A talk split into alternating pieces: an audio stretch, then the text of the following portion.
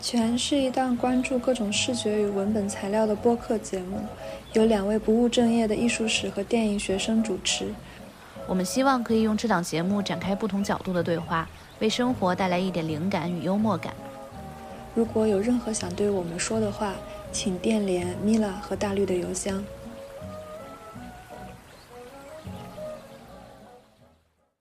Hello，大家好，欢迎收听第四期全播客。嗯，本期我们邀请来了两位重量级的嘉宾，来和我们聊一聊最近大火的日剧《重启人生》。《重启人生》讲述了一个不断重启同一段人生、尝试了不同工作的女孩的故事。嗯，本期内容含有大量剧透，请还没有收看节目的听众谨慎收听。当然，如果不想看，直接听就无所谓啦。好，呃，那么我是米拉，本期节目我的代号就是企鹅。大家好，我是大绿。本期节目里我是鹅，然后我们还有两位重量级的嘉宾，让他们来自己介绍一下自己吧。怎么就重量级了呢？大家好，大家好，我是我是考呃考拉，需要介绍我自己吗？我是一个翻译，嗯，然后也做一些影像方面的研究。总的而言，是一个无业游民。嗯，大家好，我叫丁鱼，我好像就是唯一一个绰号本身就不用改的人。我现在是一个研究生，然后在美国这边读日本宗教相关的内容。其实就是想要聊《重启人生》已经蛮久了，这部剧也算火了有一段时间了。不如大家先就是 generally 讲讲自己对这部剧的感受。这部剧被我和企鹅老师，哎呀，还得记一下。我就想起上一期戴琳说了，我要记一下你们的外号。嗯，就是，呃，我跟企鹅老师就说说这个剧是一个我们看完了之后不太想去挑它刺儿的剧。这言外之意呢，就是想挑刺儿肯定能挑，但是它带来的一些感受。让我们俩觉得不是很想去讲述，就是说他关于作作为一个电视剧，然后或者作为一个就是是媒体他的这些东西，整体还好，但是也是后来在跟就我们四个在聊这个片子的时候，也是就是就是就是想就开始对这个片子进行就是无无止境的批判吧，反正就是不想 挑刺儿，最后也开始挑刺儿。嗯，但是总之先给他一个 high note，就是我们还是最开始看完，我至少我跟齐老师还是蛮喜欢这个片子的。嗯，然后我们讨论的时候，其实考老师嗯就着重说了一说他设定上的问题。哦，首先说就看这个剧，因为我是在家里和另外三个女性室友一起看的嘛，包括我们今天四个人讨论这个场合，我都觉得就是这个。就是四个女性一起去接近这个剧，无论以什么方式，感觉都是一个最理想的状态。如果是我自己一个人看的话，我会觉得好无聊。但是因为和大家一起看，就是一边看一边讨论，就好像是剧中，嗯，那四个女性她们在从小中小学的时候就结成电视剧社的这种感觉一样。这个并不是在我们看剧了以后觉得哦我们可以这样安排，而是在看剧以前就已经说 OK 我们可以四个人一起看这个剧，然后看完之后就逐渐发现这个过程是有一个像是镜像关系一样，所以就觉得这个现实中的我我们这个观观剧体验本身加重了我对这个剧的忍耐度吧。但是但是我现在就这么这么说，就是就是很明显是我对这个剧有很多不满的，其中一个最大的不满就是我觉得。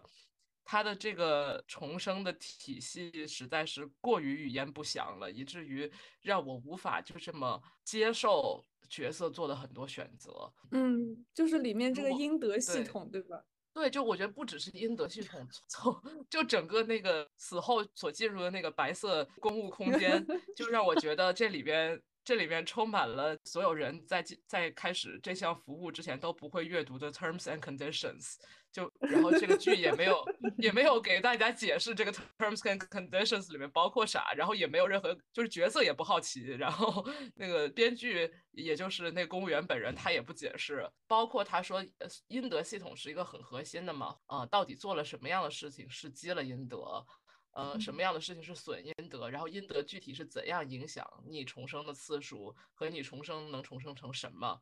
比如说，还有我觉得另外一个他没有解释的东西，就是这个时空关系，就是每个人的人生和其他人的这个时间到底是一个什么样的关系？嗯，比如说这个主角他过了几辈子，然后剩剩下其他人到底是就是也是跟他一样过了几辈子呢，还是他每一次进入的都是一个完全就是和另外一些人生不相干的一个平行宇宙的这种感觉？我觉得这些全都没有解释，以至于就是同时，因为他没有解释这个东西，所以如果我是主角的话，我会觉得那我就是。我在玩一个什么游戏，我都不知道，那我为什么还要玩它？这样的感觉。但但我觉得这个也是另外一方面，是角色他不在意，就好像他不在意这个东西。就对，我觉得这个角色的一些对一些特点，这也是让我觉得很生气的地方。因为我倾向于就刚开始看这个剧的时候，然后我倾向于把它就包括就是考试说那些 terms 这些的，我就倾向于把它想说，OK，这是不是一个他想在后边告诉我的东西，或者这是一个他根本就是一个比喻，这样一种混沌状态的东西。然后就是当我们看完整部剧之后再去讨论这个的时候，我们得出的结论 就是编剧很偷懒儿，就他就没有想解释清楚这个事情。他压根就没有想说，就是说，OK，这就是我的一个游戏，你就按照我这个游戏规则来看。但是，反正我个人对这个东西，尤其是这么拙劣的把你牵引住、牵引到一个游戏规则里的这样的一个行为，还是蛮不爽的。他其实有利用一些就是东亚的人对于自己跟权威之间的关系的想象。嗯，我我自己会有这种感觉，就是可能一个权威的人跟你说，哦，现在我们就是怎么做。但事实上，他没有仔细的解释。但是听到这个话的人会自己就是去尝试理解这个权威说的是什么，然后自己把鱼白给填上。然后比起去质疑他，反而是就直接进入这个就是所谓的游戏规则。但是事实上，你连这个游戏规则是什么都不知道。嗯嗯，大家理想的情况可能是一到这个白色空间，它直接给你摆出一份条文，就是这是我们的 terms and conditions。好，现在我们来了解一下，比如说你拾一片垃圾，应得加零点是，对，帮一个小朋友接生，功德加五十。大家可能是想看这么一套，但静 我特别同意，就是它的系统就不是这么运作的，就是你接受。嗯，对对，这也是我我我后也怀疑这个事情，就是因为我一开始看这个剧的时候，我在想是不是他想，包括呃金藤麻美他在第一世的时候是做公务员嘛，然后他也会面对很多人来向他抱怨，然后他也是负责那种就是很营业的去解释或者是安抚他的客户的这样的一个形象，所以嗯，他好像就是也立刻把他之前做工作带入到了当他面对这样的一个角色的时候，他是那个。就是去这个市役所去处理问题的人，然后对方是那个公务员，所以感觉他立刻体认了这样的一个角色。呃，但是我觉得在还在剧作方面还有一个区别，就是就是角色不知道这个 terms and conditions 是什么，并且或者角色选择不去了解它背后的运作逻辑是什么，和编剧不告诉观众这个背后运作逻辑是什么，我觉得是两回事。就是他完全也可以。完全也可以选择让观众知道这个体系是如何运作，甚至是这个体系如何不运作，就或者说它不 work，但是他总得向观众去展现一下这个体系具体是，无论它是混沌的还是有序的，我觉得他都是应该去 address 这个事情的。为了可能为了像表现金鱼所提到那一点的话，角色可以选择不去询问，或者是角色选择被蒙在鼓里这样。但是我觉得和观众是否是否去告知这个东西，我觉得是一个剧作层面的问题。我觉得特别有意思，就是听听考拉这么说的时候，我就想到你最开始说的，就是你和四个就是你们四个女生一块看着有一种镜像感，然后我就突然觉得这种镜像感就是在无时无刻都发生在就是我们观观看这个剧的过程当中。就像是 曾玉刚说的，就是说我就是作为观众也会不自觉的，就是去接受他的这个不把设定说清楚的这个事情。我之前甚至有一种猜想，就是我自己在看这个剧的时候，我以为他每一，我以为他每一个接待他的这个人物都会根据他这一世的职业发生改变。就比如说，他第一世是公务员，那接待他就是公务员；第二世。就职业就会变化。第二世是药剂师，那接待他就是药剂师。我我一直以为会是这么一个设定，就是第二世发现还是这个公务员，就是还是宇宙的尽头就是公务员。嗯，然后会出现一种自我的这种 struggle，我要请自己去做下一世这个动物，就是我觉得这个动作会很有趣。从背后掏出一张照片，说你准备好了吗？就是下一世你要变成海胆，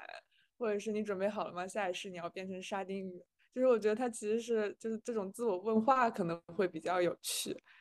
哦，然后大绿，其实这个剧虽然我们各种挑刺，但是它好像对大绿造成了一些正面影响。是，就是对就是鹅老师现在已经开始积德了，据说。我就开始，我真是有细小的点，就是那种，比如说在路上见到垃圾，我也会开始捡了。就有的时候我会说嗯犹豫会剪不剪，然后现在就开始剪了，就是总之就觉得是可以一个积德的场景。然后还有前两天有一个特别明确的一个场景，就是我清明的时候回家去扫墓，然后我去扫扫完我们家的墓之后，然后就往外走的时候，看到了另外一个不认识的人啊，他的那个墓碑前面的那个小香灰炉倒在地上了。然后，但这种时候如果是平时，我就会觉得这个事情有点微妙，因为我不太知道在墓地什么东西该做，什么事情不该做，然后包括是与别人的香炉啊这些什么的，我会觉得非常微妙，我可能不太会去敢触及这个东西。但是那一刻我就觉得。哇，他能扶起来，总是能积一点儿德的吧？就是，就算我触犯了什么，我这个积德应该是大于他的那个触犯的那部分的，所以我就把那个嗯香炉给扶了起来。就是真的有些细小的，就是生活上的改变。对，就关于这个德的问题，其实我们四个人在聊天的时候，就关于这个德到底是什么德，纠结了很久。然后为此，金鱼他甚至去翻阅了他的专业文献，做一些德和业的区分，然后在这个 karma 的世界观里如何运作。我们请专业的宗教研究学生来给我们讲解一下。我觉得也没有那么专业，就是关于业的这部分，主要是通过我在课上，因为我这个学期在学，就是一节比较基础的课，然后呃，在第一节课的时候，教授有比较详细的给大家做一个解释，然后德的部分，我主要是。呃，直接是查的日文的字典，然后我觉得其中的这个区别还挺有意思，然后刚好可以跟刚才鹅老师的解释 刚好可以连接起来。嗯，因为我发现就是“德”它在字典里面，当然还有挺多，大概数下来有六七个解释，然后。最 popular 的就是第一条，它写的是就是通过修炼自己，然后提高自己的精神上面的能力，然后并且就是感化或者激励他人。然后我觉得这个概念比起业来说，其实是更加有主观的一种价值判断在里面。然后确实就是有就是自己和他者的一个很明显的区分。就是我要拔高自己的能力，然后感化别人。我觉得他者的这个在这个定义中的存在也特别有意思，就是它不仅仅是就是关于自己，而是一种存在于就是自己和别人的像是社交关系中的这么一个概念。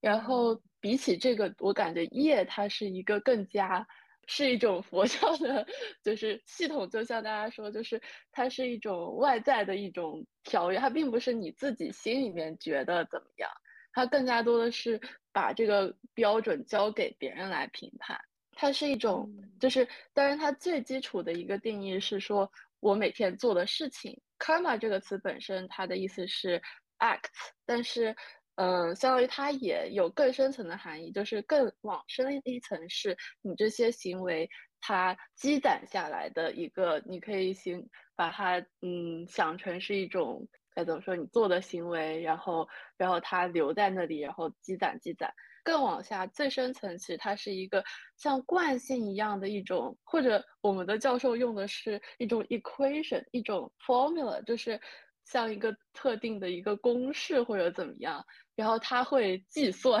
一些，就僧侣也好，或者是就是古往今来，大家其实对于自己的业是什么都有一种恐惧，就是因为他们不知道，所以他们要用各种的方法，就是测试自己的业是怎么样的。所以它更加像是不受自己控制，然后很多时候是在你的 unconscious 自己其实主观上意识不到，但是。相当于你如何 perceive，你如何观察这个世界，然后这个世界相当于给你哪些，就是你的视觉、听觉、嗅觉、味觉、触觉，然后经过你的脑，就有点其实有点像心理学，被你的意识什么之类的，然后你之前的一些想法，然后 filter 过滤之后进入你的这个就是你自己的系统，你在被外界这些东西影响的同时，然后你也你看到外界的东西也是通过你自己的想法分析过，所以就是这是一个相当于你和外界一切和信息源之间的这个互动这种交流，所以它并不是建立在特定的就是呃你作为一个单独的个体和另外。的单独的个个体之间的关系，我不知道我没有解释清楚。哦，我觉得学到好多。嗯，如果按这样来理解的话，就其实这个剧集它反而有了一些合理性，就是因为如果做德和业的区分的话，德是在社会关系里面存在的，就是你是在一种更主观的关系，就是更主观的观测当中，从而来观测这个德。但是如果是业的话，它就很像是。呃，它有一个，比如说牛顿定律一样的系统，就是有这么一个等式存在，就像有一个物理学规则。然后你根据这个等式，因为这个等式它的，比如说它有它有分号，然后分子和分母的结构都是固定的，你只是在根据它这个计算的惯性来积累这个业，所以他他的这个这个规则的掌握者可能是佛祖或者是更大的课题。嗯，如果是这样来区分的话，女主角她觉得哦好。都过都打，就在这么想的时候，其实也是她自己的这么一个想法，就是一个更主观的德的积累。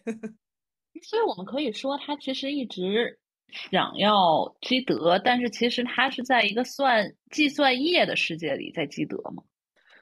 我觉得他也不算是计算业的世界，嗯，因为我觉得他这个剧集里面还是比较强调就是。他作为一个个体和其他的个体之间的关系嘛，他做了认为就是他认为可以对别人好的事情，但是就是业他并不是这样来计算。就我我觉得我在看剧的时候特别 bother 我的一点就是，到底是怎么判断不能搞婚外情，或者是呃，或者是就是比如说比如说两个人离婚，然后后来有一个小孩为此出生了一个小孩，对吧？我觉得近藤就特别在意，就是这个小孩一定要生下来，呃，为此就是可以让他他的那两个之前的朋友离婚，或者他可以接受他们两个离婚的这件事情。那么到底是？对于他来说，这个小孩更重要，还是就是离婚这件事情更？里面有很多让我觉得，如果不详细的说一下他这个道德体系究竟是怎么样，那我并不能接受他的呃道德判断的这种这种很 basic 的一些嗯。不过这个也就我也可以理解，因为后来就是我们聊的时候也说到，这是不是就是日本就是少子化什么的，所以小孩出生无比的重要。一些宣传，一些教化性的文本。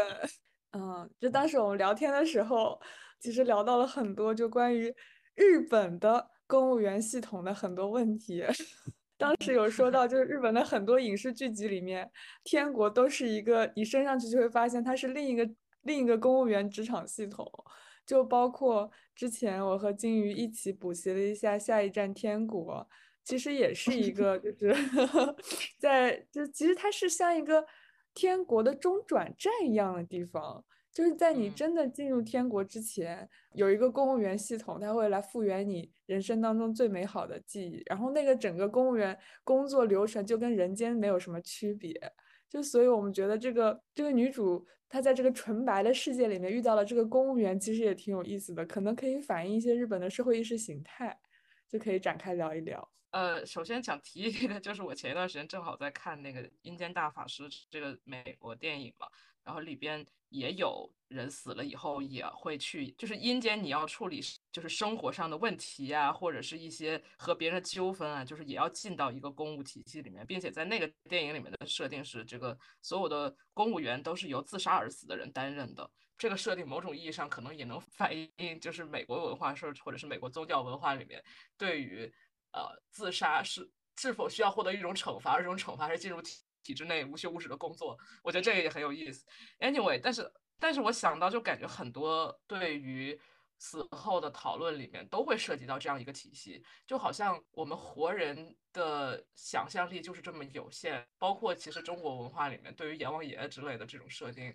我觉得也是，就是大家好像。无法想象一个和我们是活着的世界运作的方式完全不一样，或者是这个 governing 的方式完全不一样的世界，所以就就要有一个镜像，就是你活着的时候要处理问题，要去找一个公务体系，然后死的时候还要去找这样的一个公务体系，感觉非常奇怪的一个执念吧。而且其实这个重启人生的第一集，就是女主在做，就是在叙述她为什么要选择当家乡公务员的时候，她有说一些优点，就比如说什么社会信用高，工作比较稳定，然后离家又近，就是而且她最后不是还要回家做公务员吗？就感觉其实她这个宣教意味还是比较浓的，就是你没有，就是相比于她别的工作来说。他别的工作好像没有这么强调这一份工作的优点是哪一些，就是没有像那种答题大纲一样 A B C D 给你列出来这么清晰。对我想到了，就是在这个剧里我们都很喜欢的那个人物，就是最后那个一下子帮他解决了所有问题的那个小公务员。嗯，然后他是一个可以轮回那么多次的人，他其实比这里面所有人，就是我们看到的人轮回的次数都多，而他轮回这么多次的职业都是公务员。然后他说，除了有一次，对，对，除了有一次干了大事，然后又又出对，对，变成了公务员。然后他说他为什，就是他经常去问他为什么一直要重复自己的人生，因为他说我觉得自己的人生很幸福。然后我就哇，这是一种什么底层体系呀？就是好像，就像那个马斯洛那种，就是需求金字塔，然后底层可能就是公务员。就你先 达到了公务员再说，之后，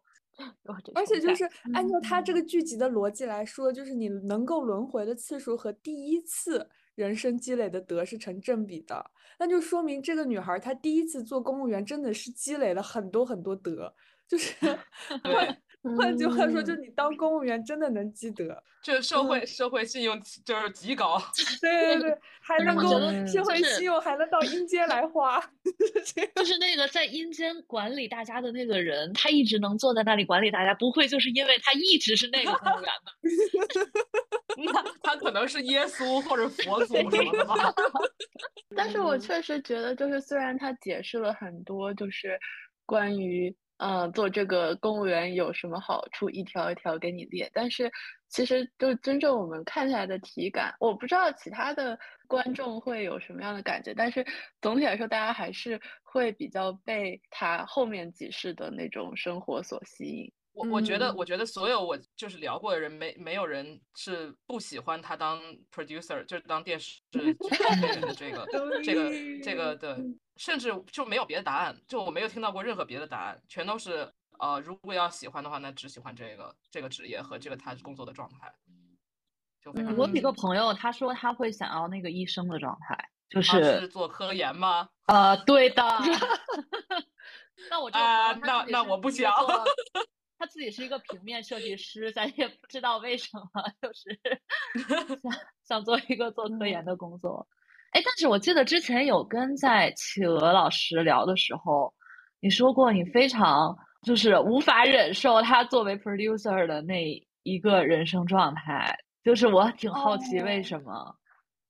就是我感觉就是 producer 这种，就是我觉得他们这个行业可能放大了日本的等级观念吧。就是你在那里面能够很明显的感觉到，就尤其是他，就是他还在这个职业初期的时候，比如说他送女演员离开。其实可能很多行业都会有这个标准，但是他有规定说，呃，你不可以跟他用评语说话啊，因为这样大家会觉得你是在跟他装熟啊，就是你必须要要跟他用敬语说话。就他整个职场的氛围都会让你觉得，其实你是在一个很密集、很浓度很高的人情网络里面工作。还有就是送他离开的时候要就是鞠躬鞠到电梯门关上，而且就是他整个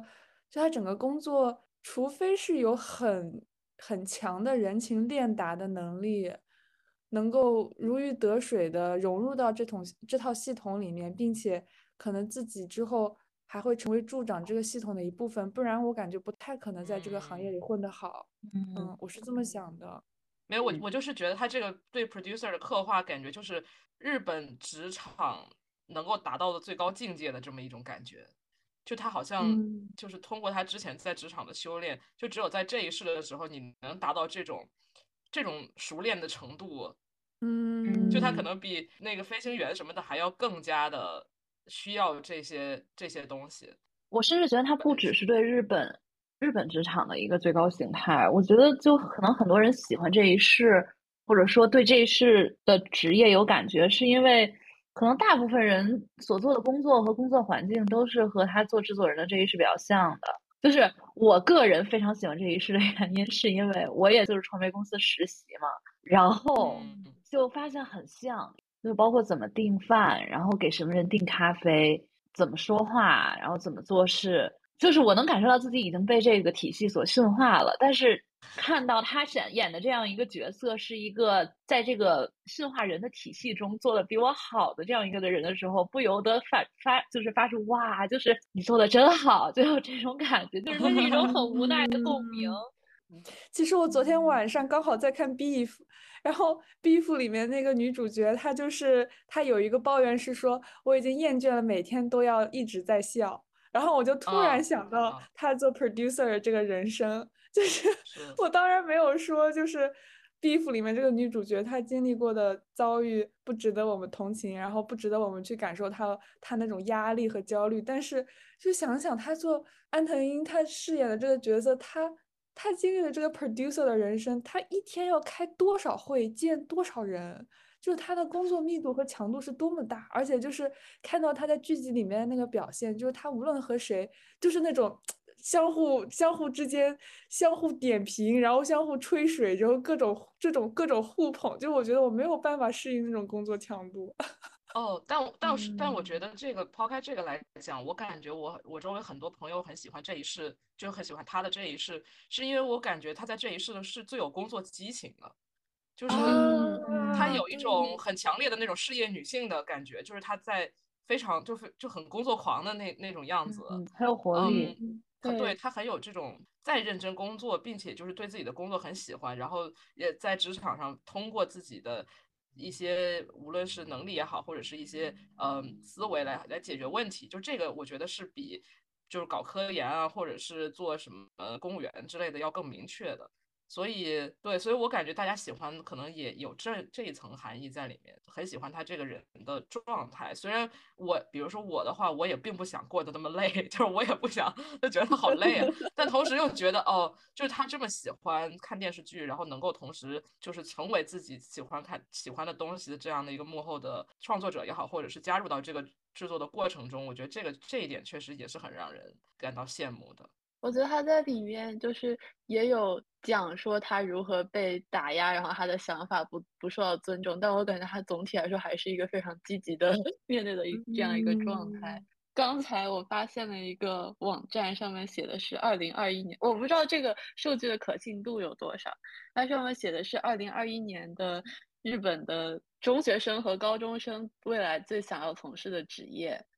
然后他是把男生和女生分开来列的，嗯大家嗯可以猜一下，就是最最 popular 的职业是什么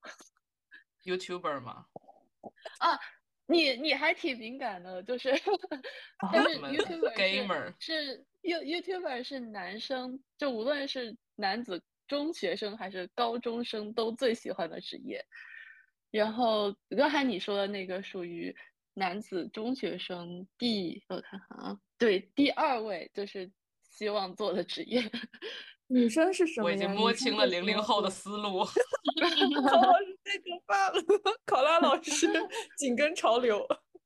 我还以为会是医生什么的。呃，医那显然生没有出不会吧现在这里，医生没有呀、出现。医生可能医生都没有出现在这里。医生可能是五十年前最想做的职业吧，现在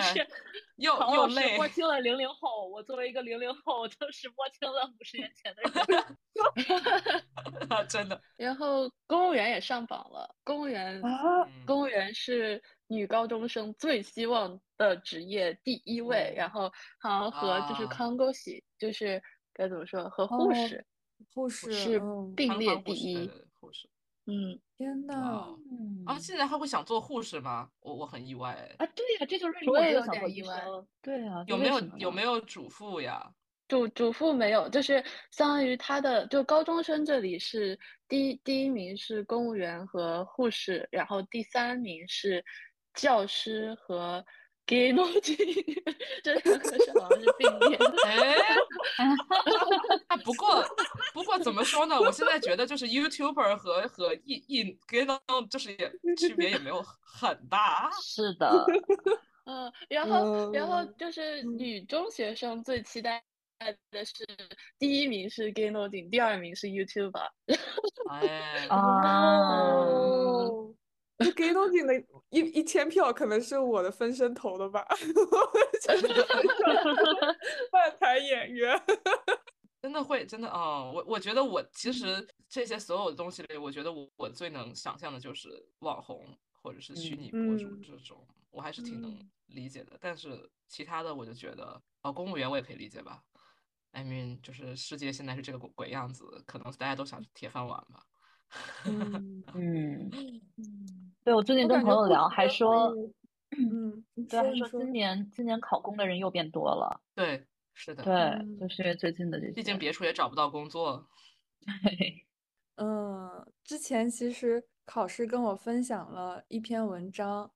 嗯，在蛮久之前了吧，就是讲嗯了一下日本的这个很特殊的求职系统。我印象当中，比如说我们自己做春招和秋招，可能还是会看你的，比如说毕业院校，然后看一下你自己之前的实习经历。但是日本的整个求职风向好像和我们想象中不太一样，它好像和你之前具体学的什么专业关系没有，就是好像好像有的时候根本就没有关系。嗯他嗯，会看你整个人的精气神和嗯 就看你的整个人的精神和这个公司的精神是不是吻合的。嗯，可以请考试详细说说。哦，是之前也是我在端传媒看到的一篇文章，叫《求职好像相亲：我在日本是如何找工作的》。就我觉得其实这个文章它主要针对的是在日本本科毕业之后的大学校，就有点像我们国内的校招或者是招应届生的这种体系。就是我觉得它不能说明之后的一些呃求职经历吧，主要就是针对本科毕业生这样。然后他那里面就说，呃，日本日本对于应届生的要求就是不要求你的专业有任何对口或者有什么相关的经验，主要是一个，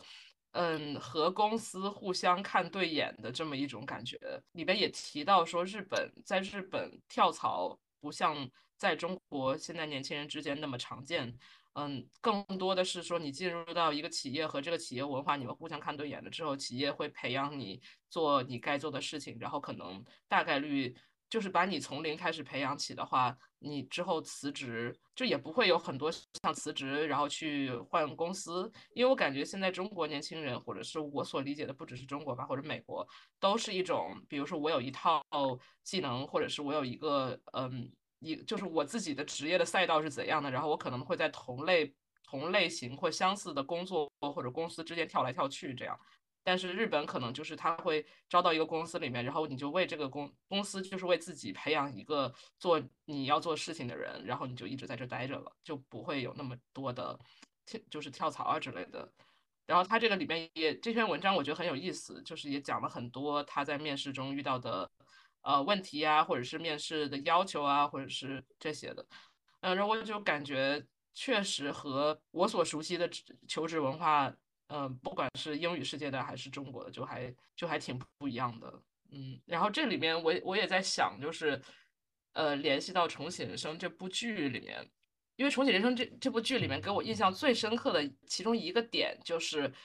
近藤他经常在他们他和别的人相处的时候，他会提到说：“我有一个很在意的事情，不知当讲不当讲。不不过无论如何我都讲一下了。”嗯，就就这个在意的这个，他这经常出现这个点嘛。然后我就我就看的时候，我们几个一起看的朋友就会想说：“天呐，日本人真的好累啊！就是在意的事情那么多，然后然后不但在意，而且就是到底要不要 把这个在意的事情讲出来，也好像经历了很多心理过程，并且别人都。”就是每次他当他说呃我不知当讲不当讲的时候，别人都会说你讲吧。但是就是你讲完之后，别人会认同你讲的东西，或者是会说啊，其实我也想说这个，但是我没好意思说。这样就这里面有很多纠结。然后这个也是我会想到我看的那篇文章，就是呃他在这个作者描述他求职过程的时候，也有很多是我觉得我。如果面对别人问到的一些非常细节的一些问题什么的，我会不知道就是该如何回答，就感觉啊，这个在意的事情真的好多。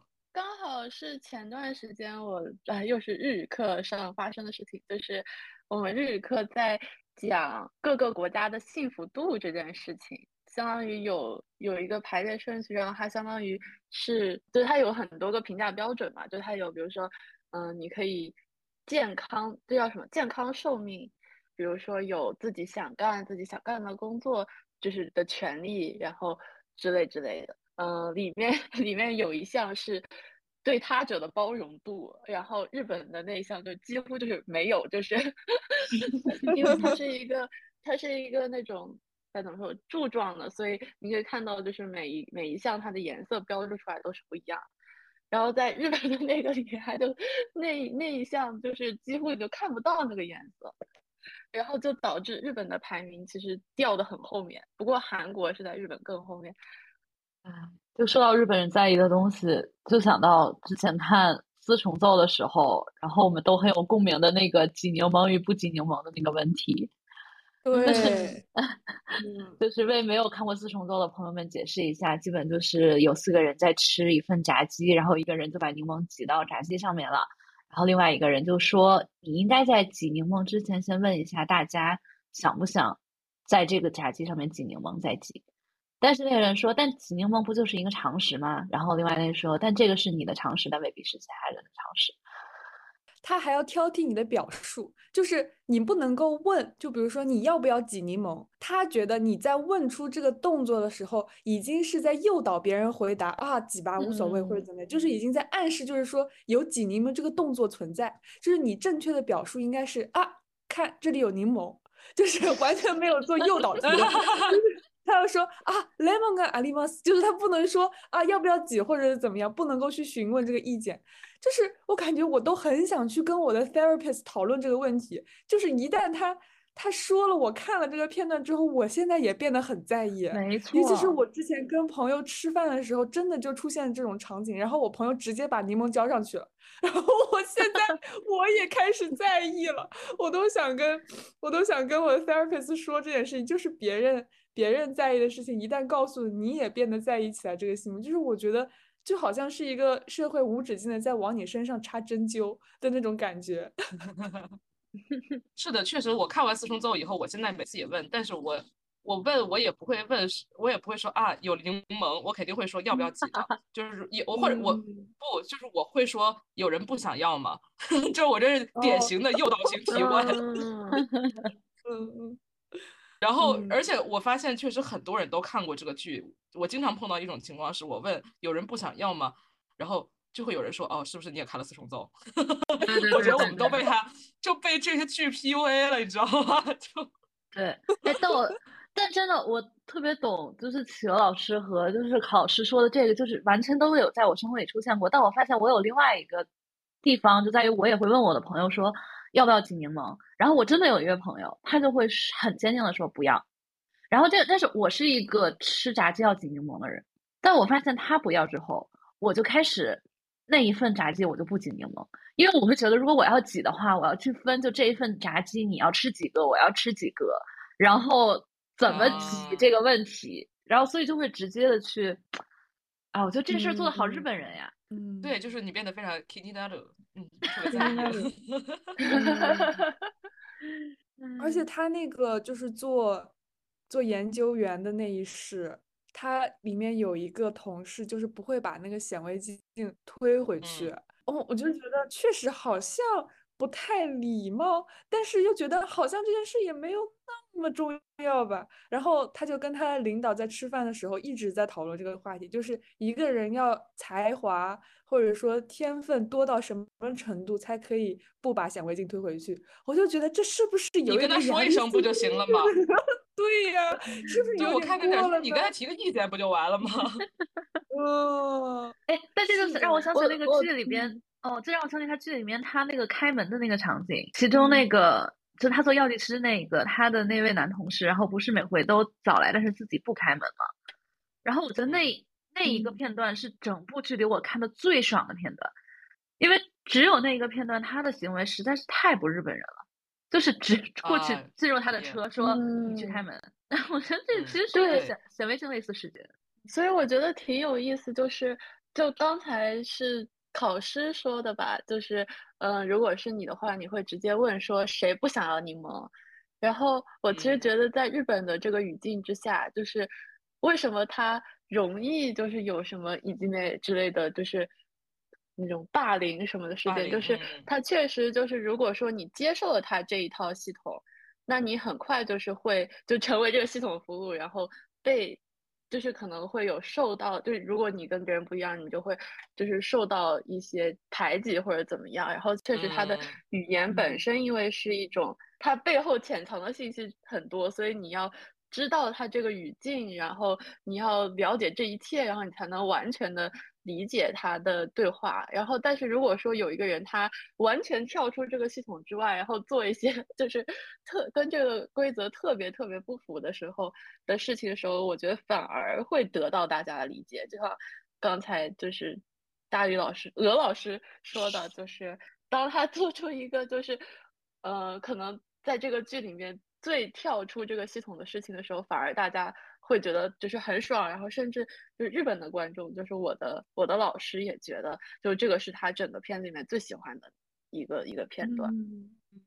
就需要一点点释放。刚刚金宇老师说的让我想到很多，就是尤其是大家都很喜欢这个片段，但是大家有没有觉得，就他这个 intruder 的这个形象？就他当时坐到他车里，然后跟他说：“你自己去开门。”这个形象其实很美国高中生，就是，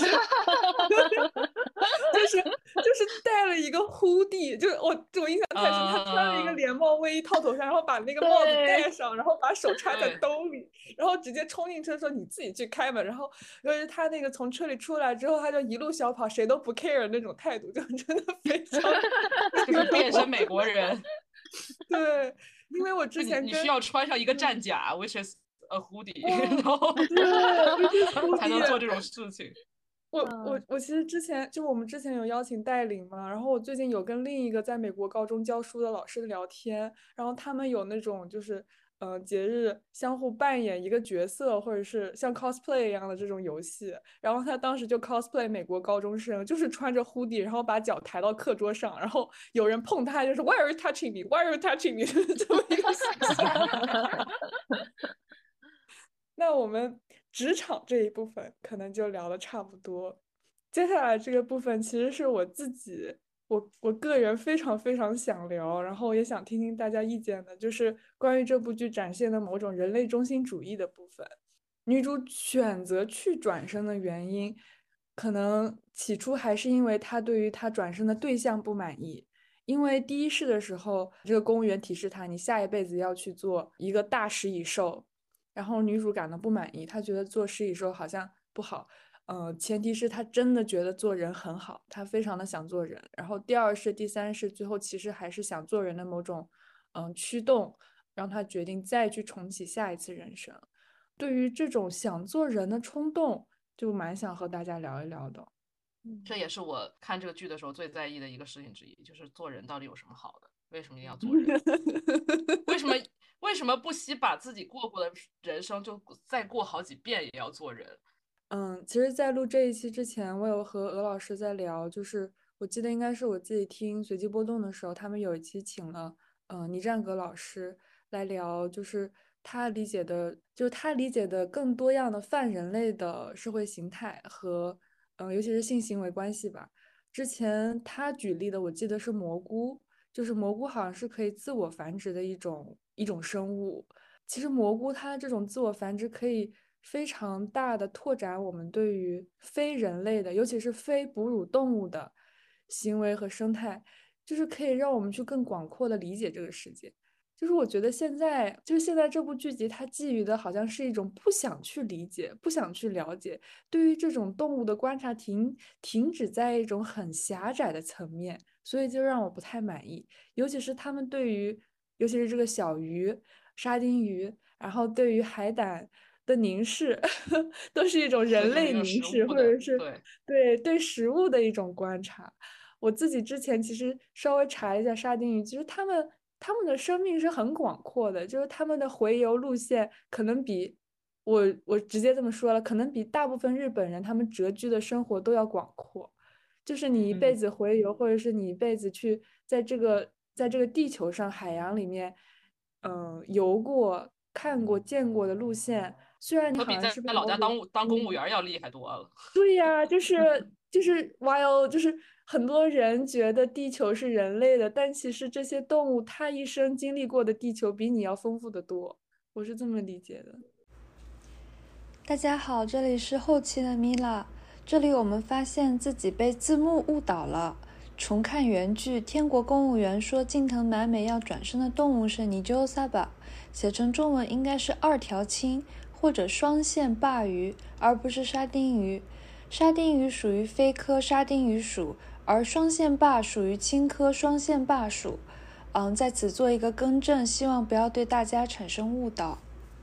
嗯。我觉得有点，就我的想法有点像企鹅老师，就是除了他的就是看过的世界之外，我觉得因为可能人就是尤其是在现在的这个时代吧，就是大家倾向于会觉得就是自己一个一个个体就是分得很开，但是事实上当你去想思考别的动物的时候。或者说，甚至别的植物或者别的生物的时候，就是它的这个个体性和群体性其实没有区分那么开。然后，当你去思考，就是你转生成什么样的东西的时候，其实总体来说，它还是就像那个那些示意图里面显示，它就是会是一个剥开来的等待吃的海胆。然后我觉得还挺有意思。如果把我们现在对于人的这个存在的形态，然后感觉它是直接搬到了别的动物身上。对，刚那个静宇老师提到说，那个海胆就是一个被吃的状态，这一点其实是我觉得是先抛开企鹅老师说的那些不谈，就算是他对于动物单纯的表现，也表现的非常的人类中心。就是它为什么是一个被吃的东西呢？嗯，就是其其中不是有一个 episode，就是说。他和那个朋友是说前说到前一世是什么的时候，然后都被展示了那个食蚁兽吃白蚁的照片。然后一个人是食蚁兽，另外一个人是白蚁。呃，说是食是食蚁兽的人就不敢说自己是食蚁兽了，因为觉得自己站在了这个 hierarchy 的上边。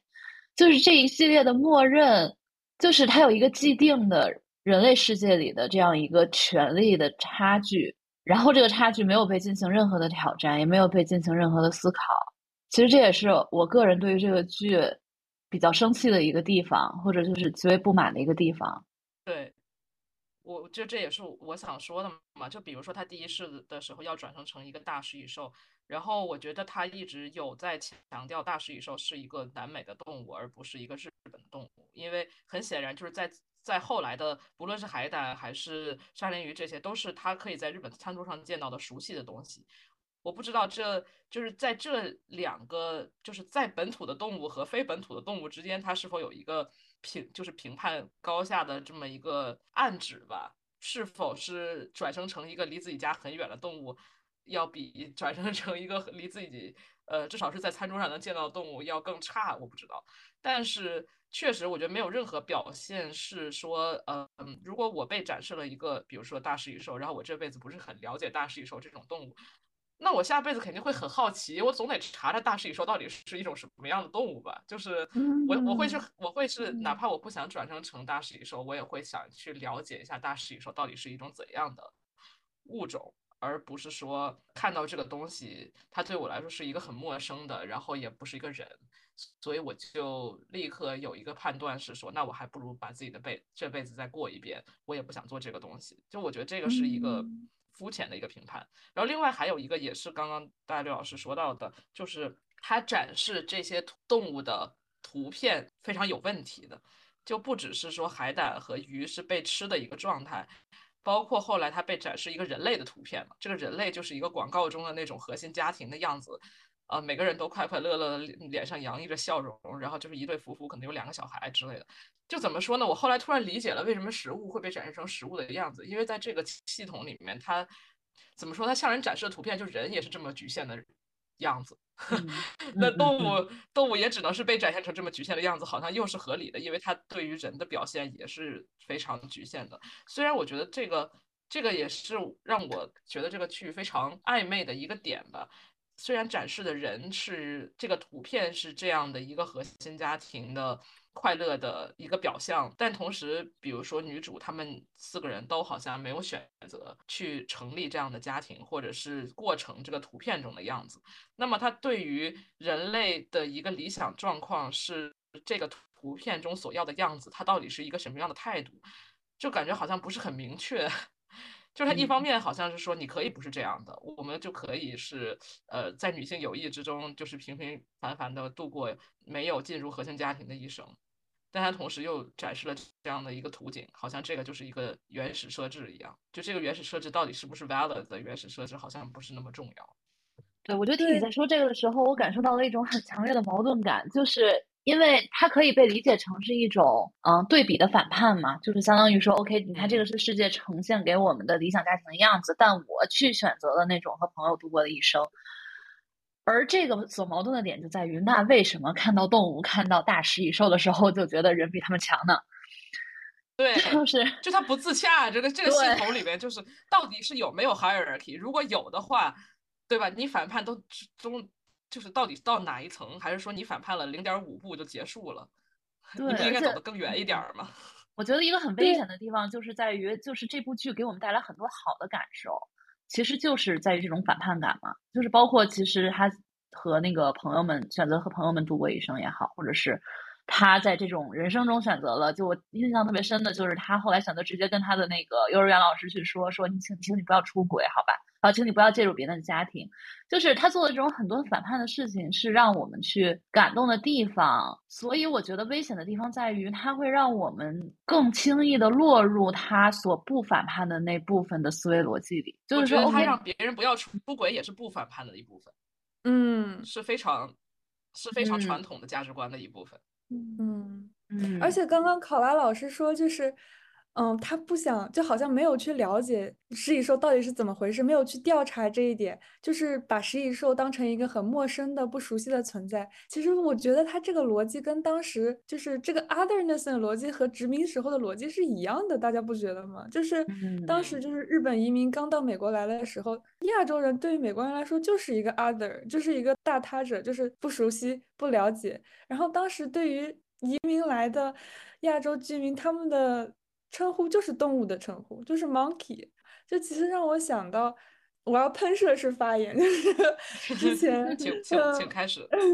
之前我之之前我去听了一个嗯 disabled queer writer 他的这么一个讲座，就是来听他。就是阅读他写的东西，其实当时给我很大的震撼。就是他小的时候，经常被身边的邻居就围起来，然后他们就会对他说：“You are a monkey, a monkey, a monkey。”就是，其实当时这种对别人说是 a monkey 的这个称呼，在我心里和很多东西就产生了共享。就是想到当时移民来的时候被称作 monkey，然后想到很多事情。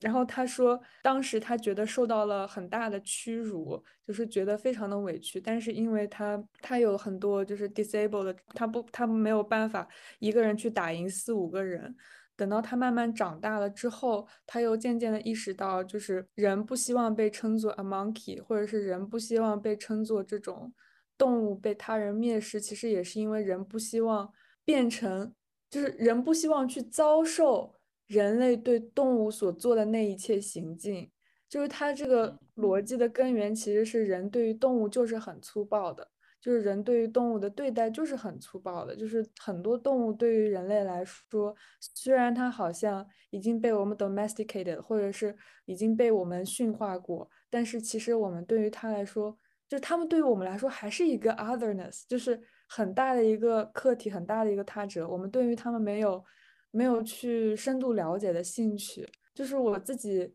我必须首先承认，我非常强烈的 environmentalist 的这种倾向。我之前有一天，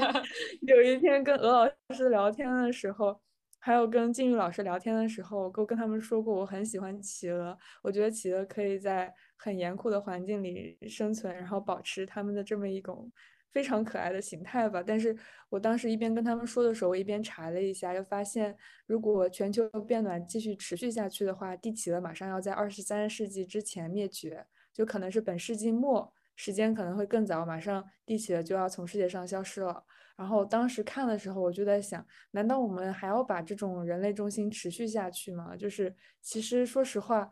我觉得这是一个说了很长的话题，但好像一定要。到一个临界点，我们才会真的意识到，就人类中心主义带来了，就是不光是对动物的残害，对地球的残害，其实本质上是这种逻辑对人本身带来的残害。是的，就像是在剧里面，不是每一次他们毕业典礼都会有一个男生上来闹事嘛？嗯，然后他们就是就是在吐槽，就是说这个人下辈子会转生成微生物吧？就这种判断是非常，他这他这这个发言，一方面判断了他觉得这个人在这个场合做出了这个闹事的行为是足以差到在他的判断里面，这个人会转生成微生物的程度。就是首先微生物是很差的，其次这个人也有这么差。那我就想说，我每次看到这一点的时候，我就想说，这也不是什么罪大恶极的事儿吧？就是 为什么？就是他会用这样的语气说出这个人之后会转生成微生物吧？这样的，就这里面包含了两层判断，一个是对待这个人的行为的判断，另外一个是对微生物的判断。就这这两个被划等号。我都觉得非常，就是我觉得非常难以理解这样的那个这样的那个男生的行为，说实话就也很反叛，就是在校长讲话的时候上来就是又又又，然后 就是说实话也没什么，嗯，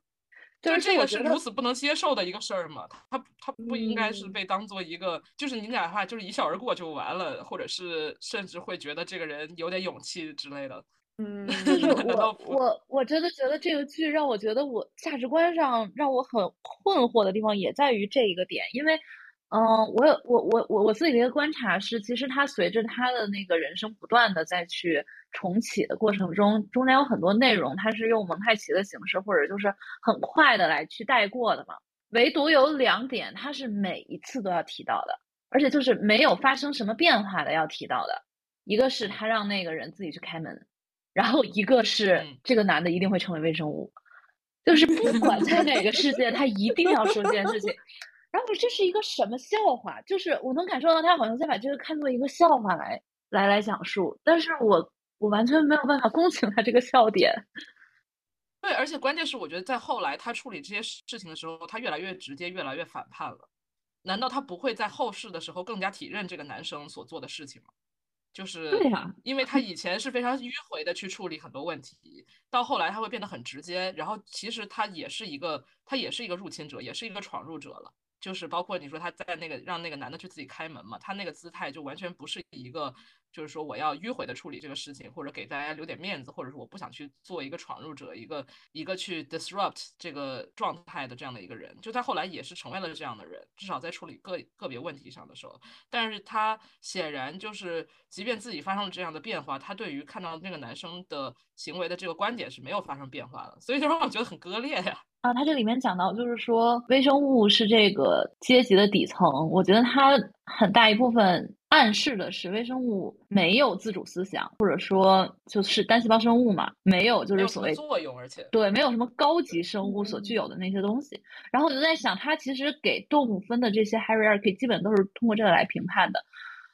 这个东西很成问题。然后之前郑钧老师有跟我们说过一句话，就是 blow my mind，他就说兔子也是可以开悟的。对，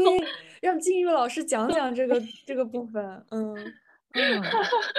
我感觉非常突然，但是这确实是因为在就是佛教里面的一些思想，其实跟刚才那个业的那个描述也比较像吧，就是可能它是一个更加 open 的系统，你和这个世界之间的一些。就是互动其实比你自己想象的要多，所以当你自己开悟的时候，同时你会看到周围的一切，无论是生物还是非生物，包括就是兔子，然后还有石头，什么山川河流，它们也是一种就是已经开悟了的状态。这个是在大乘佛教里面，就它会比较强调，一方面是说所有的这些生物和非生物它本身都有。该怎么说？本身其实是一个已经开悟的状态，无非是你要找回就是这种状态，或者是发现哦，原来它就是开悟的，然后你就开悟了。就像我刚才说，就是它是一个这个系统是很 open 的，所以它是你和你周围的这个边这个环境的边界其实没有你想象的那么严苛，它是一个非常流动的状态。金宇老师之前用图解的方式来给我解释了一下这个系统，就是说，就是你在开悟了之后，就是你自己在发光，然后 你看到路边的石头，石头也在发光，然后看到路边的兔子，兔子也在发光，就是差不多是这么一个视觉形象。我记得刚才启源老师在说跟环境相关的那个事情的时候。就是我不知道这个东西和我们讨论重启人生关系有多大，但是确实就让我想到之前在我还在读心理学的时候，然后我们当时有个教授，在二零二零年的夏天，在美国就这个疫情可能才刚起来，大概三四个月吧，然后这个教授就觉得说，或许因为疫情使美国的这些供应链有崩坏，然后而且疫情也是全球性的这个事情。所以他认为这个经验或许可以让人们意识到如何处理这种全人类一起需要承担的这个事情，然后一些生活上不能采购到足够的物资啦，然后就是这一切其实跟一些环境上面的问题是他认为是有共通性的，就是环境问题也是一个全人类需要承担，然后。会影响到一些人的生活，但是就是相当于是不同程度上影响到人的基本的生活生存。他当时提出来一个概念是说，他觉得或许人可以从处理疫情的这个经验里面学到如何去处理环境的这些这些问题和 crisis。但是虽然我觉得现在好像这个这个设想有点过于乐观。就说实话，金玉老师想的时候，我一直在 回想，就是当时我一边开开心心的跟鹅老师和金玉老师说我要做我要做企鹅，我转身一定要做企鹅，然后一一一查网站，就是说企鹅可能要灭绝，我当时那种心痛真的 非常难以言喻，就是 世界上留给我做企鹅的时间也不多了。嗯，这也是我觉得这个剧很有意思的一一点吧，就是它。现在这么火，尤其是我觉得在中文世界很火，然后大家会因此开始很多相关的讨论嘛，就是由这个剧引发的一些讨论。我觉得这里面很有意思，就是关于大家想变成什么，或者是还想不想下一辈子做人。呃，如果不能做成做人，或者是或或者说是否想要把自己这辈子再过一遍，如果再过一遍的话，有什么是想要更改的部分？就这些讨论，我觉得是很有意思的。甚至是我，我甚至觉得，就是最近通过和别人聊起这个话题，感觉也更加了解了一些自己的朋友吧。他他可能提供了一个很好的这种呃 icebreaker 之类的这样的问题。嗯，但不过他这个剧里面还有一个设定是说，呃，之所以变成人这么难，是因为人都想变成人，所以人在下一辈子还变成一个不同的人是最难的。但是我就完全不会这样想这个问题。我我觉得我无论如何也不想再做一遍人了，或者至少是说，如果让我就需要付出一定代价的去做一遍人，那我我觉得很不值得。而且如果我也并不想，嗯，如果让你再选的话，你会想做什么？就是哪个对你来说是最难的？最难的可能是做猫。但是我后来也想的这些问题，就是我觉得。我我会想，我会想做猫，是因为我每天看着我们家的猫过得可真舒服呀。就是我会更了解猫的生活，也是家猫的生活。I mean，就是我不那么，如果让我去做食蚁兽的话，我绝对不会抗拒的，因为其实对我来说那是一个全新的。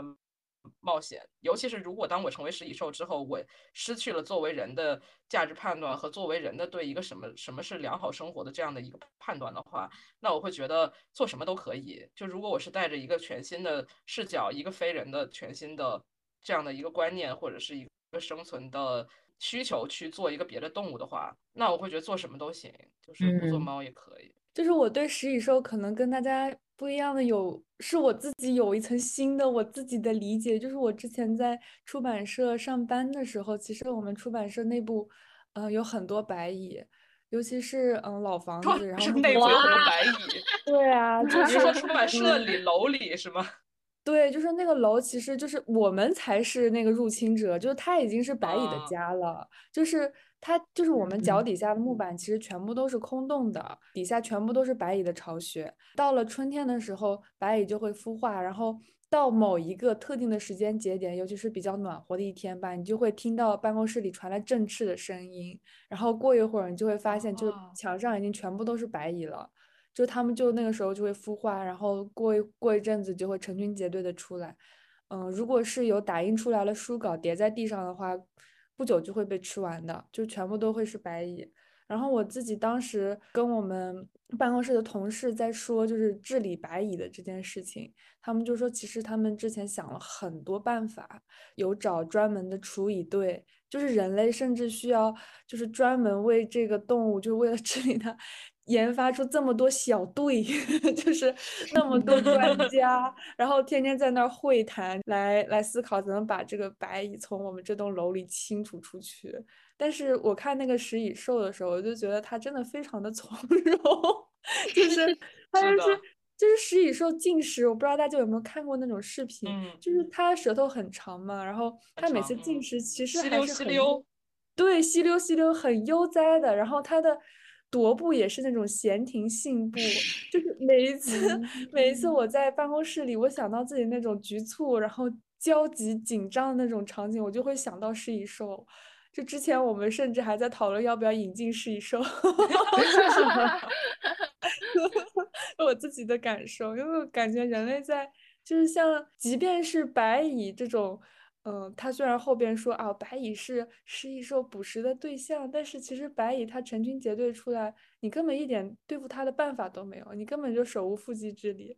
就是我在想，一些人特别想做人，是不是因为他们觉得可能在他们做人的时候感受到了一些就是人和人之间一些美好的情感，或者是就包括就是之前做了无数辈子公务员的那个人，他会想要无数无数次的。重复那个人生，我觉得一方面就是也跟在我们的一些宗教思想里面，就是也会有那种想法说，哦，比如说有一个有一个长辈去世了，那另外一个长辈去世的时候，那他们是不是可以在天堂里面继续相见，然后继续就是生活在一起？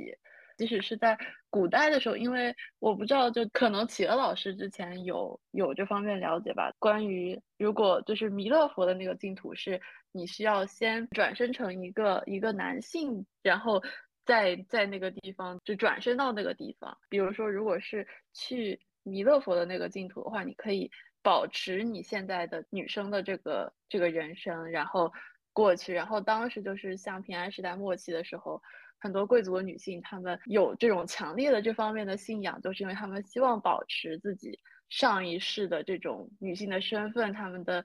identity，他们的个人的特征，就是作为一个一个一个贵族女性的身份，然后去到那里，然后他们的丈夫也参与了类似的活动，就是也表达了自己希望和自己的夫人一样，就是转身到同一个地方。我觉得，其实这种。这种愿望或许也是，嗯，那些一直想做人，或者是想要不停的就是重新过自己上辈子的人的一种逻辑吧。嗯，我感觉它归根结底是一种对陌生感的惧怕，因为我能够想象做人，尤其是做我跟现在一样的人，过的是一种什么样的生活，或者是我我会怎样处理一些，会应对一些问题。所以，如果你想一下的话，就是你完全想象不到食蚁兽的一生是怎样的。嗯，我觉得甚至不是说，甚至不一定是说，因为人至至少人人以为的是人是最有思想的，或者是最有主观能动性的，或者是人能够接触到的东西是最多的之类的这些东西。就我觉得，因为我们很难去想象一个食蚁兽究竟是过着怎样的兽兽生，所以，嗯，所以就就或者说，在我们的理解里，它好像是一种匮乏的，或者是一种单调的生活。呃，所以这个东西是是次于人类所能拥有的一生的，但我觉得这个归根结底还是一种人类中心的思维，就是别的动物过的可能都不如不如人丰人要更丰富。完全完全同意考试的观点。然后其实就刚才你说这个点也恰好就是我之前有点想说关于就是时间性的这个点，因为就像你说，就是可能是出于一种害怕。所以就是可能会想要过比较重新过一遍，就是类似的生活，或者是情愿自己被困在这个这个循环里面吧。我觉得这个剧的就是不停的这个相当于重生、重生、重生，就是也有类似的意向。然后刚好就是也是最近跟别的一些朋友聊天，然后他也有说就关于。在现在的动漫里面，就比起说我畅想未来，比如说五十年后这个世界会发生什么呀？比起这个时间设定，更加多的是说我我我再去一个异世界，但是那个异世界其实本身也是以人类为中心的这种思想为主导的一个一个类似于我们现在存在的这个世界。然后我就觉得可能就是也代表了现在当今的。一些人对于时间以及对于自己希望尝试什么的一种反射反一种折射吧。这个其实还挺多的，就是关于现在不管是游戏啊还是什么，我觉得重生这个类型实在是太太流行了，不管是动漫、游戏、小说，不管是重生一次还是重生 n 次，都非常流行。可能也说明现在大家的一种在呃艺术或者文文艺作品里面的一种诉求，就好像跟你刚刚说的，就是大家对于畅想未来或者是畅想一个和自己完全不一样的世界，已经没有那么大的兴趣了。我们我们更想去寻找的是一种不断不断轮回的可能，或者是有重有重复自己熟悉的东西，并且在这个熟悉的框架里面不断精进的这种，这不就是内卷吗？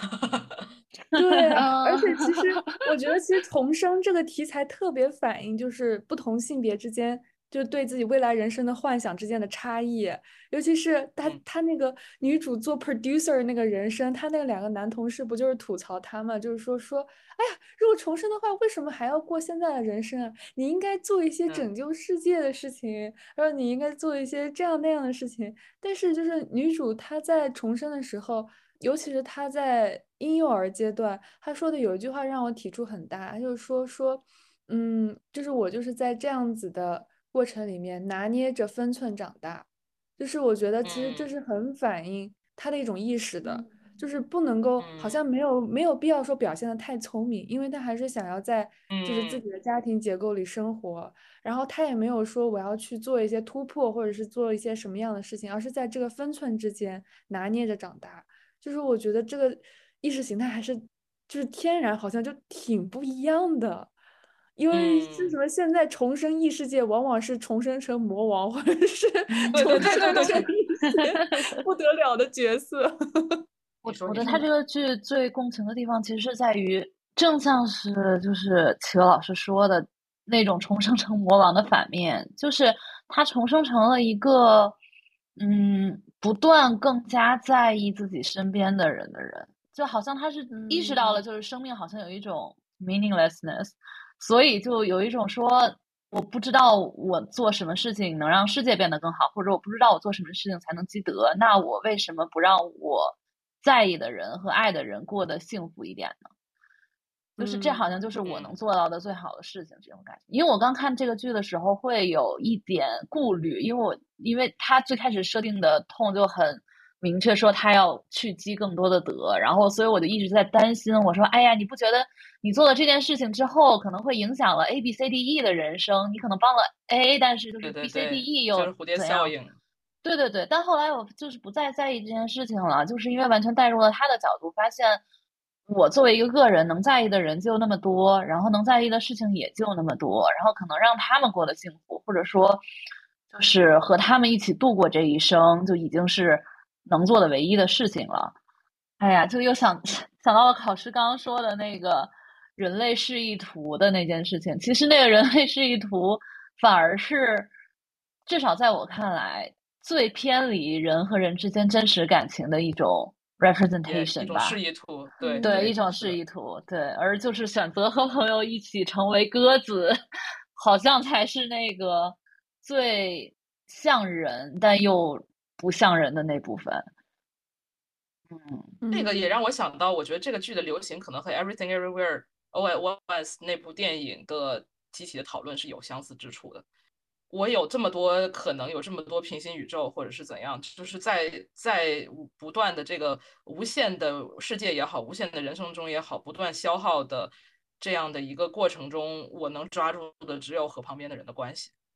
然后我觉得这个也是现在大家可能，甚至我觉得和疫情有很直接的关系。嗯，就是在经历了疫情以及经历了就是世界这几年的变动之后，大家好像，嗯，就是我觉得大众文化回归到了这样的一个一个思路里面，就是这种思路是这种思路，或者是在在文艺作品中满足满足这样的诉求，是比拯救世界要更，呃，被被就是受到欢迎的。嗯嗯嗯，而且刚刚我们关于就是那个人类示意图和核心家庭的这个讨论，就是我猜测可能会有听众朋友想要反驳，就是拿鸽子的例子来反驳，就是说，哎呀，他们四个最后也没有结婚啊，他们四个就是以一种姐妹情的方式共同居住在养老院里，然后一起转生成四只鸽子。但是我其实觉得这个例子，就是转生成四只鸽子的这个例子，对我来说，它其实。还是还是很接近核心家庭的，因为就像考拉老师刚刚说的，就他选择的动物就是离家越来越近，而且鸽子就是我们在 就是在路上可以随便。观察到的动物，就是我们知道鸽子的生活是怎么回事，就是比如说吃一些路人给它投喂的面包屑，然后在街上到处走来走去，然后就好像他们的生活是一种我们已经握在手中的生活，所以最后就是他们转生成四只鸽子，在我们看来也是还是一个安全选择。对，很安全，就是 觉得挺挺有意思的。好，那我们，嗯，那我们讨论的已经差不多，就到了片尾的时刻，就是问问大家，如果自己想转身的话，想 转身成什么动物？为什么？就是我已经回答过了，就是想做企鹅。好，我也回答过了，也回答过这个问题了。我对做人真的没有任何执念。人这么累，干嘛老想上赶着做人啊？真的是。嗯，就是我的话，就可能会想做候鸟。所以其实他们成为鸽子的话，就对我来说已经挺理想人生，不对，理想歌声了。就是，就是因为可以到处飞，到处走，没有什么特殊的原因。所以我觉得就像。对啊，所以所以啊，就是说鸽子可能还是比较回归家庭吧，但是我想比较想做候鸟的那类型的嗯禽类，就是就是可以到处。给大家讲一下那个鹰啊。哦，就是那个鹰的故事，是我有一天跟我一个朋友聊天，他是一个美国人，然后嗯，我就问他你想做什么，他先问我，他说你想做什么，我说我想做企鹅，他说可是海豹可以捕食你。就是你是有天然的天敌的，然后我就说，其实我不在乎，因为我之前其实看到过就是企鹅被捕食的照片，就是有一只企鹅它其实是爆口脱险，就是它被海豹咬了，但是它还活着，然后它脖子上有一道很深的伤口，就是大家能够想象，就是帝企鹅还有帝企鹅幼崽它们通体的那种颜色本来是挺好看的，但是当时就是被鲜血染红的，就是被企鹅自己的鲜血就染成一只红企鹅。我当时看到之后，我其实觉得很震撼。就是我觉得，哪怕就是海豹捕食我，或者是嗯，我在一个非常严苛的环境里生存，其实我觉得我也接受了，就是这种就自然分配的命运吧。但是就是我这个同学，他说。我我要做，我就要做一只老鹰。他说，我就要做一只老鹰。他说，首先就是我没有天然的天敌，然后其次我可以在很高的位置，就是俯视下边的动物。然后我当时跟大家说的时候，大家就开始吐槽，就是说，就是这个意向有点过于明显了。一个美国人想做一只老鹰。不是，我现在满脑子都是，满脑子都是，就因为那位同学我也认识，满脑子都是他的脸的一只老鹰，然后。纵身一跃，对，抓起了地上一只开悟的兔子，一只开悟的兔子。好，金宇老师说什么呢？哦，就是我仔细的思考一下，然后，但是我还是想不到我有什么特别想做的动物。我觉得动物都可以，但是我可能更想做一棵树。嗯，有很多方面吧，一方面就是可以，我觉得它的。树感知到的时间流动是不一样的。嗯，这个要说到企鹅老师之前推荐的一个特别棒的动漫叫《虫师》，然后里面讲到 牵牛花，它跟就是普通的人感知到的时间是不一样的。然后我觉得树估计就也会很不一样，因为像大力老师会时不时的来 visit 我，然后又走。然后我觉得对于树来说，虽然 老鹰也会 visit 你哦。嗯嗯，就是老鹰不会吃掉一棵树。嗯，那会吃掉我。我会觉得 它。老鹰从从从金鱼老师身上抓走了一只大鱼老师。嗯，我觉得对于树来说，其实它。并不是非常固定，就是当它周围的东西在动的时候，它其实也是在动的。然后它也是一个可以同时感知，就是地底下，然后地的上面和空中的，就是不同的，就是可能对于我们来说，这这三个地方是完全不一样的空间，但是对他来说，他就跨同时跨越了这些空间，就觉得特别酷。这让我想到，我之前看了一篇文章，那篇文章讲就是说，植植物其实是会尖叫的，只不过人听不到而已。就是假如一个盆栽如果它缺水了，它其实会发出一种就是极高频率的啊的声音，然后大概就 是是类似于咚咚咚的这种声音吧，就是 就是它它而且还写就是它是会每小时。大概密集的就是啊几声，然后会发出这种声音，但是人是听不到的。所以我觉得就是人类中心主义这个问题都不只是针对于动物，就像是植物也好，甚至就是一个开化的石头也好，没有没有提到就是变成植物的这个 possibility。他甚至提到了微生物，但是都没有提到植物。嗯，哎，我刚刚大绿老师说到这个植物尖叫这事情，突然让我。就让我联想起之前看一些植物博主，然后他们说家里的猫很喜欢吃自己的草，就是自己辛辛苦苦养的绿植，然后一天不在家，然后被小猫啃了。就是我刚刚在想一种可能性，就是如果动物它能够听到，就比如说植物渴了发出嘟嘟嘟或者啊的这种尖叫的声音，它可能就是它可能就真的是听到了，然后它可能觉得它是活的动物，或者是或者是可以被捕食的东西，然后呢可能就会咬一口看看。就是我是这么想的，就如果真的是存在这种可能性的话，嗯，哇，那太可爱了。看我们家牛油果的眼光会变得很不一样，它的叶子不，但有的时候猫也会啃很多沙发。猫猫表示我是无差别攻击。我想到当时小时候读皮皮鲁鲁西西有红沙发音乐城，可能也真的听到什么不得了的东西。对呀，我觉得这也是在这又又说回来了，就是日本人不是觉得万物有灵嘛，一切一切东西中都有都有，对吧？那沙发里边那肯定也有一些一些一些小妖精了。嗯，然后这样的日本人创造了这么一部剧，哎呀，只要日本人觉得大师大师蚁兽没有大师蚁兽不是个大妖大妖怪吗，他应该被 受到敬重。哦。感觉是一个，就是可能对日本人来说，大食蚁兽是一个。好，那我们这一期的内容是不是就差不多了？嗯，真的非常非常高兴，也非常感谢大家能够来一起讨论。嗯，如果之后有任何想说的，也欢迎来我们的评论区评论，也也欢迎各位听众朋友来跟我们聊天。我说，我刚其实就在想，就是这很很个人啊，但是真的就是说，如果下一辈子再做人的话，有什么意义，或者说有什么好的瞬间，就也无非是就是日常生活中，就像这种莫名其妙看了一个剧，然后吵吵闹闹，一个电视电视剧社行为，对，交换一些贴画行为，然后如果熟的话，就是。会很不客气，然后不熟的话也会很友善的互相去交换一些贴画，这样的一种生活吧。嗯嗯，